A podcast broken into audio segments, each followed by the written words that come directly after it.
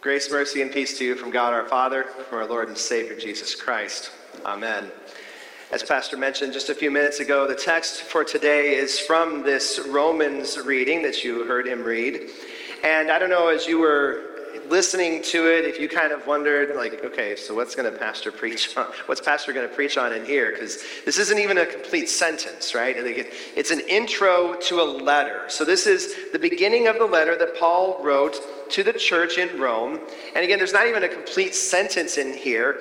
It's a, a, a, normal format for an introduction to a letter where he introduces himself and says who he is, and then says the audience that he's speaking to, and, and then gives this greeting. And as you were hearing all of that, I don't know what you were thinking all, but I will tell you for sure, it is very, very thick. It is actually very meaty with theology and meaning inside this opening here. But we're not going to try to tear the whole thing apart and understand every bit of it. We're just going to focus on one little bit in verse 5. This phrase in particular here. We're going to look at this grace and apostleship to bring about the obedience of faith. And there's plenty there, in fact, but we're going to break that down just a little bit. So, again, Paul talks about how we have been called by grace, we've been given this apostleship to bring about the obedience of faith. That's what we're going to look at. And we're going to start just with that very first word grace. Because it's important for us to not overlook grace. You've, you've heard about grace, hopefully and presumably, throughout your lives, over and over and over. You've heard it from this pulpit, from many different pastors, perhaps. You've heard it from other pulpits, I'm sure. You've heard it in different settings. Uh, you've heard it in song. You've heard it just as you share the gospel with each other. You've heard about grace. You know what it is, but it's important to be reminded always that grace is where we begin. That's where Paul begins with this part of this. Grace. It's that, that beautiful treasure of the forgiveness of sins that we've received through Jesus. Sometimes we simplify it with a little acronym. It's a, it's a good way to remember it. And maybe you've heard this, I'm sure you have. God's riches at Christ's expense. Right? It's a nice, easy way to remember what this is. We receive the riches from God because at Christ's expense, they are ours. He died, we get life that forgiveness of sins. Again, this is that grace. We have to start there. And I'm not going to be talking about grace throughout this message, trying to explain to you what grace is, because again, you've heard this many times. And generally speaking, I'm assuming that you have a grasp of what grace is. And Paul begins that way too, that we have received this grace. As he's speaking to his audience, the, the church in Rome, they have received this grace. And so he goes on from there. Not only have they received grace, but they have received this apostleship. And you've probably heard the word apostle plenty times, right?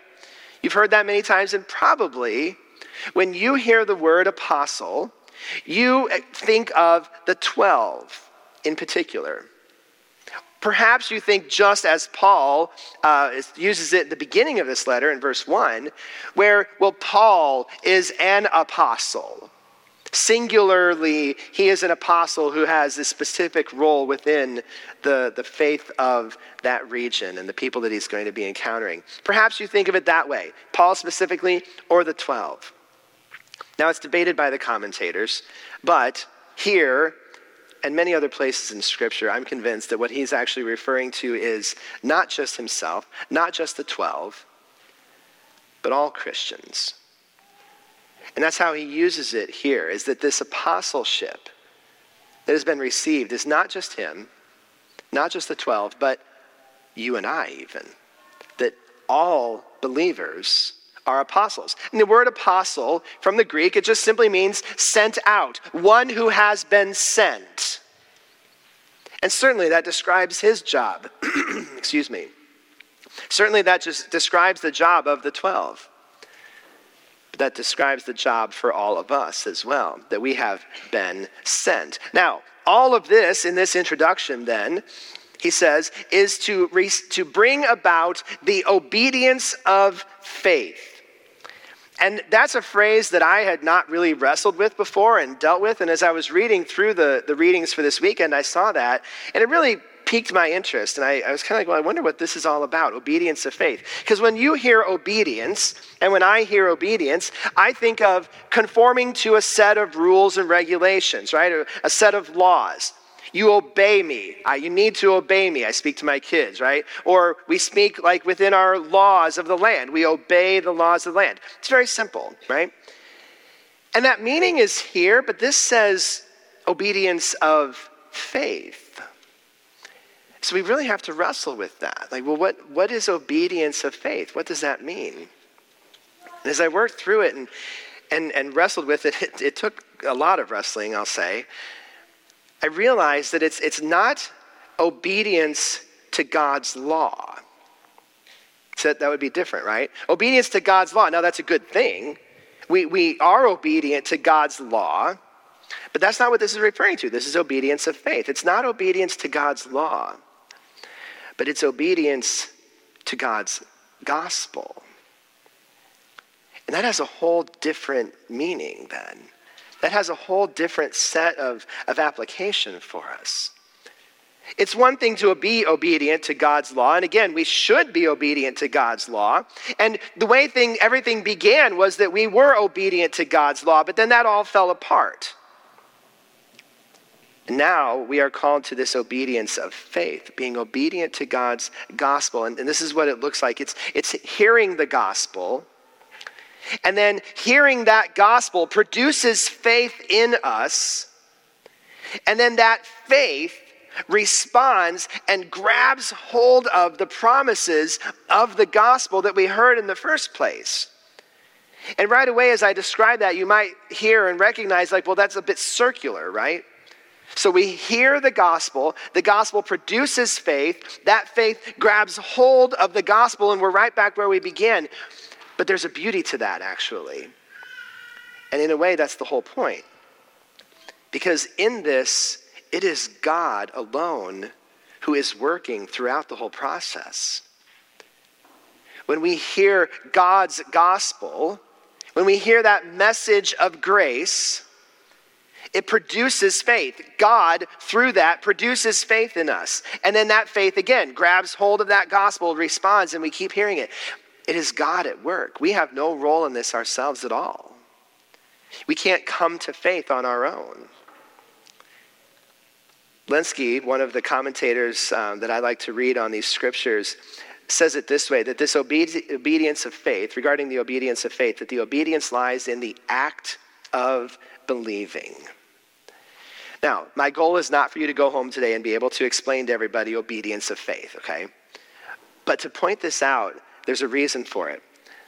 Because we can compare this to other things, we can contrast this. So, the goal of religion, in contrast, maybe you've heard of it this way or you think of religion this way. The goal of religion is often to get good works and, and proper behavior out of people, right?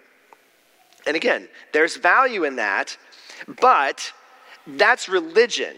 And maybe you've heard people say this, and I, as a pastor, I kind of cringe when I hear Christians, and to be honest, when I hear Lutherans say things like, well, religion is good for you. And if you could hear the eye roll, that's what happens to me whenever I hear that kind of a statement. And I have heard good Lutherans say, I want my kids to grow up with religion. Uh, and I just want to, no. I don't want my kids to grow up with religion. I want my kids to grow up with Jesus because that's completely different. I don't want my kids to grow up with religion where, well, you have to make sure you conform to these laws and rules and obey this and that? Like, again, there's value to that, yes, but that is not the goal of the Christian faith. That is not God's goal for us.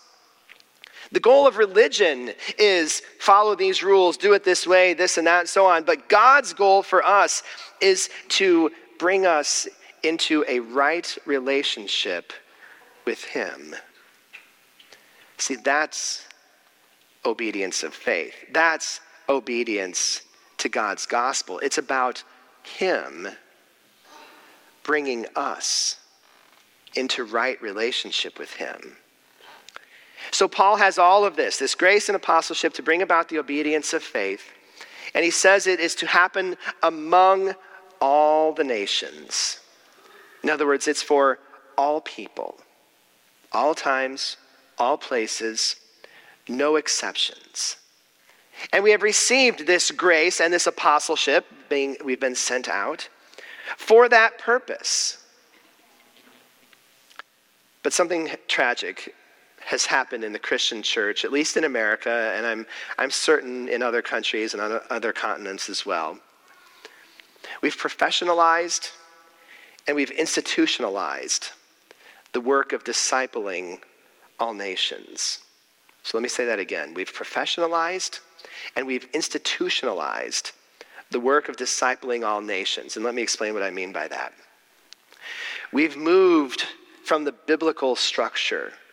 We've moved from God's design of fathers and mothers teaching their children the faith as we just go about our everyday business, as we just go about folding the laundry or washing dishes or working in the yard around the house whatever it is as we as even in our work if our kids are around us in that way we've moved from our fathers and mothers teaching their children about the faith in their daily lives to the church and the professionals of the church doing this job for them and that is not god's design now We've, we've moved even away from doing it just together, like parents do it and church workers do it, to no, Pastor, it's your job.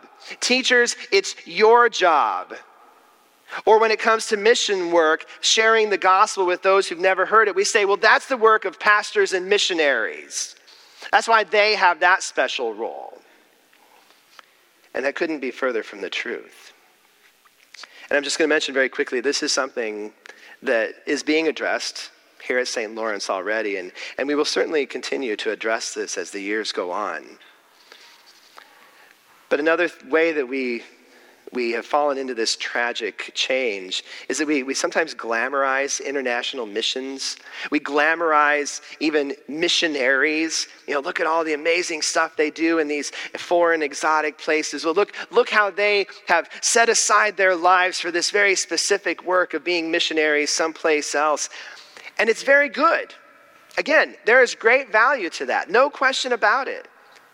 And it's very valuable for any of us to be involved in mission work where we go somewhere and we do something. There is great value to that. That's for another time and another conversation.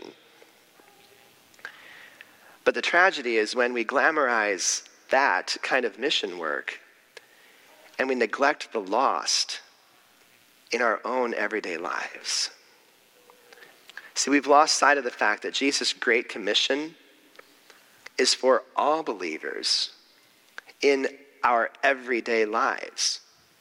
You've heard the Great Commission many times. Jesus said, All authority in heaven and on earth has been given to me. Therefore, go and make disciples of all nations, baptizing them and teaching them, right? You've heard that over and over. And it's true, of course. But a better translation, a better way to understand this, quite honestly, is all authority in heaven and on earth has been given to me, Jesus said. Therefore, not go, as in leave your hometown, leave your home state, leave your home country, and then go do the discipling stuff. Not go as in you have to go away, but having gone, which we don't really say it that way in English, right? But more like as you go about your daily lives. As you go all along the way about your daily business, disciple all nations. And how do we do that? Baptizing, teaching.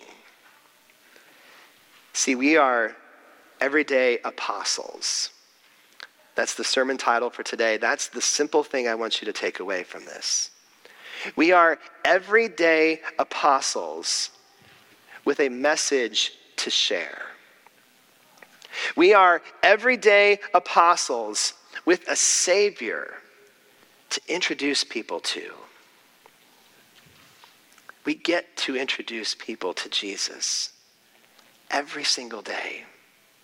We get to tell about him every single day. I'd like you to think about it this way there, there are many people that I've known in my life that I'm assuming none of you have ever met.